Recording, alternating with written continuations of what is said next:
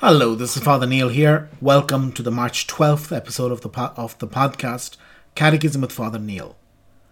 Today we'll be looking at numbers 495 to 507 of the Catechism.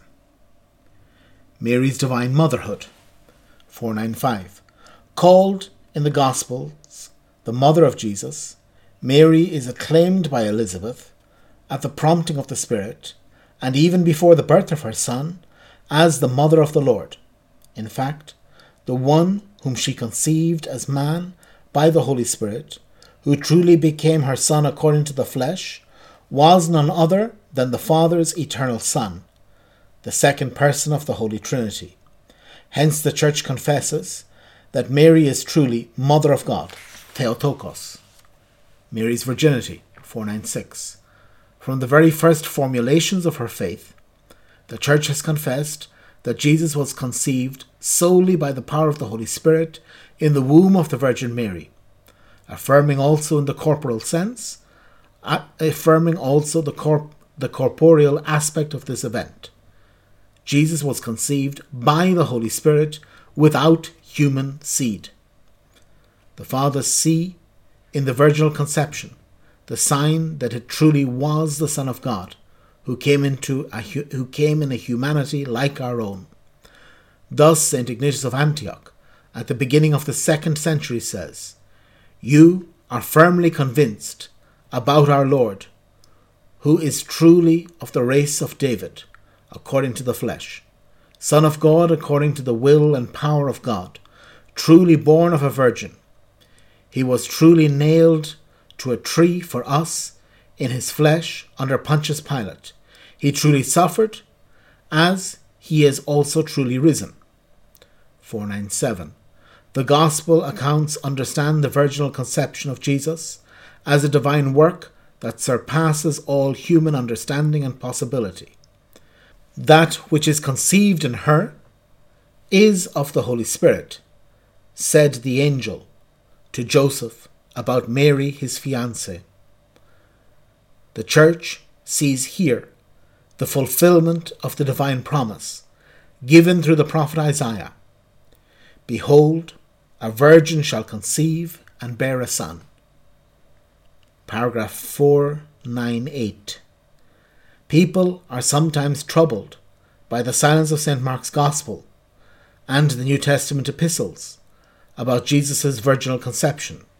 Some might wonder if we were merely dealing with legends or theological constructs, not claiming to be history. To this we must respond faith in the virginal conception of Jesus, met with the lively opposition, mockery, or incomprehension of non believers, Jews and pagans alike, so it could hardly have been motivated by pagan mythology or by some adaptation to the ideas of the age. The meaning of this event is accessible only to faith, which understands in it the connection of these mysteries with one another. In that totality of Christ's mysteries, from his incarnation to his Passover, St. Ignatius of Antioch already bears witness to this connection. Mary's virginity and giving birth, and even the Lord's death, escape the notice of the Prince of this world. These three mysteries, worthy of proclamation, were accomplished in God's silence. Mary, ever Virgin. 499. The deepening of faith in the virginal motherhood led the Church to confess Mary's real and perpetual virginity, even in the act of giving birth to the Son of God made man. In fact, Christ's birth did not diminish his mother's virginal integrity, but sanctified it and so the liturgy of the Church celebrates Mary as Aeiparthenos, the ever Virgin. Paragraph 500. Against this doctrine, the objection is sometimes raised that the Bible mentions brothers and sisters of Jesus. The Church has always understood these passages as not referring to other children of the Virgin Mary.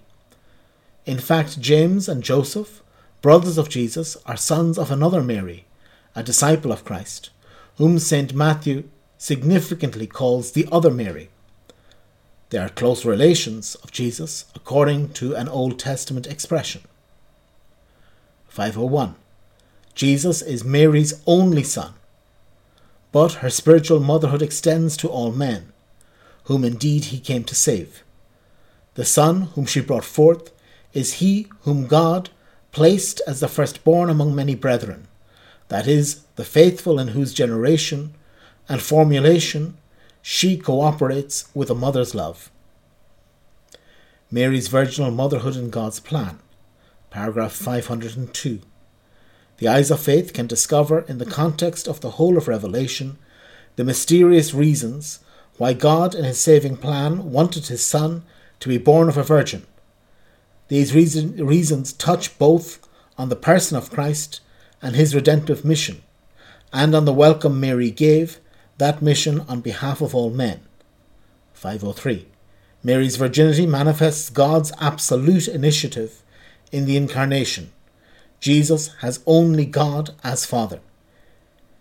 He was never estranged from the Father because of the human nature which he assumed. He is naturally Son of the Father as to his divinity, and naturally Son of his mother as to his humanity, but properly Son of the Father in both natures.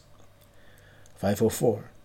Jesus is conceived by the Holy Spirit in the Virgin Mary's womb because he is the new Adam who inaugurates the new creation. The first man was from the earth, a man of dust. The second man is from heaven. From his conception, Christ's humanity is filled with the Holy Spirit, for God gives him the Spirit without measure. From his fullness, as the head of redeemed humanity, we have all received grace upon grace. 505. By his virginal conception, Jesus, the new Adam, ushers in the new birth of children adopted in the Holy Spirit through faith. How can this be? Participation in the divine life arises not out of blood or of the will of the flesh, nor of the will of man, but of God. The acceptance of this life, the acceptance of this life is virginal because it is entirely the Spirit's gift to man. The spousal character of the human vocation in relation to God is fulfilled perfectly in Mary's virginal motherhood. Paragraph 506. Mary is a virgin because her virginity is the sign of her faith, unadulterated by any doubt, and of her undivided gift of herself to God's will. It is her faith that enables her to become the mother of the Saviour. Mary is more blessed because she embraces faith in Christ, because she conceives the flesh of Christ. 507. At once virgin and mother, Mary is the symbol and the most perfect realization of the Church. The Church, indeed, by receiving the Word of God in faith, becomes herself a mother by preaching and baptism she brings forth sons who are conceived by the Holy Spirit and born of God to a new and immortal life.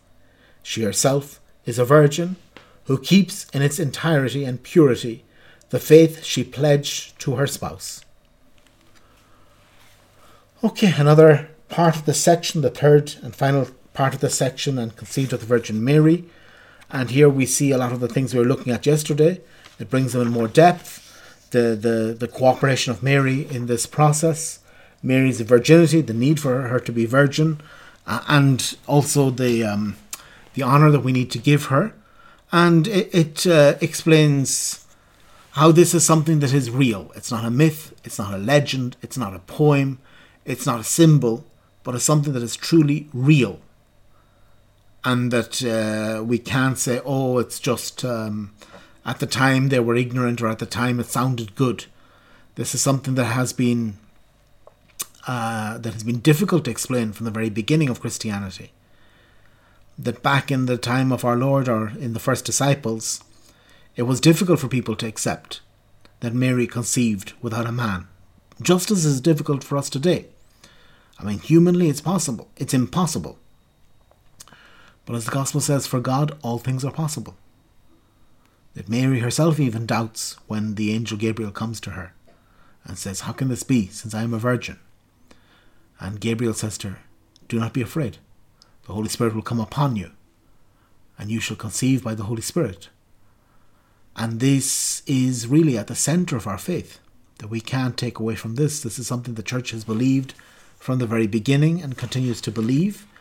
And to see this um, mission of Mary in the salvation of every person. And I suppose it was a longer section today, but I just want to finish with this um, with, with this uh, section in paragraph 500 that this is one of the doubts people often have. This is one of the questions I get asked more most often. What about the brothers and sisters of Jesus? The gospel does mention brothers. And where are these people? Who are they? And really, there are two explanations for this. First of all, the church always teaches, has always taught, that Mary had one child, Jesus. He was the only child that Mary had. She was a virgin and she hadn't had any children before him, and it's not that she had children after him either. So, where do these other brothers of Jesus come from? And so, there, as I say, there are a number of explanations. One could just be linguistic, that back in that time, in that place, anybody who was half related to you and in a small village, everybody in the village would be basically related to each other second cousins, third cousins, uh, fourth cousins, twice removed. Everybody was related to everybody else. And if there was any man who was half related to you, he would be brother. Any woman who was even distantly related to you would be sister. And so these could be cousins of Jesus, these could be uh, people in his extended family that are called brother. The other explanation that's there, actually, this one isn't in the catechism, is that, um, that, that many of the legends, again, these are legends, these are not from the Bible, but the legends always portray St. Joseph as an old man, and that perhaps Joseph had been married before. Mary's desire for virginity was quite unusual. In the Catholic Church today, there is a value on virginity. Unfortunately, we don't have enough virgins, we don't have enough nuns who are giving their lives for uh, for Christ. But in the time of our Lord, there were many that that. Um, but but it is something that is desired that for many centuries the church had many nuns, many women dedicating themselves for God. But in the time of our Lord, virginity wasn't known. That obviously a woman would be virgin until she got married, but it was expected that every woman would get married and that every woman would have children. And in fact, in the Bible, it's a big curse if she doesn't have children.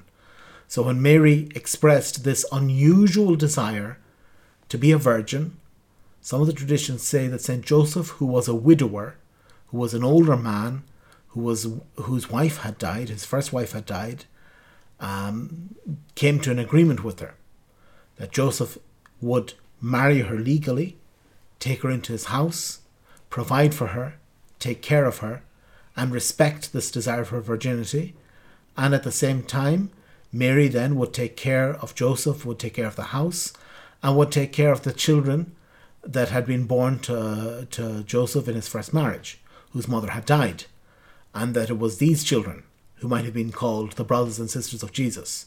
There would have been more stepbrothers and stepsisters. but this is where this paragraph comes from. And again, as I said, this is just one of the things I get asked most often by people about um, the gospel that seems to be hard to understand. So we'll conclude now. Today is um, the last day of the section, so I'll just read quite quickly the in brief section. 508. From the descendants of Eve, God chose the Virgin Mary to be the mother of his Son. Full of grace, Mary is the most excellent fruit of redemption. From the very from the first instant of her conception, she was totally preserved from the stain of original sin, and she remained pure from all personal sin throughout her life. 509. Mary is truly Mother of God, since she is the mother of the eternal Son of God made man, who is God Himself. 510. Mary remained a virgin in conceiving her, fun, her son, a virgin in giving birth to him, a virgin in carrying him, a virgin in nursing him at her breast, always a virgin. With her whole being, she is the handmaid of the Lord. 511.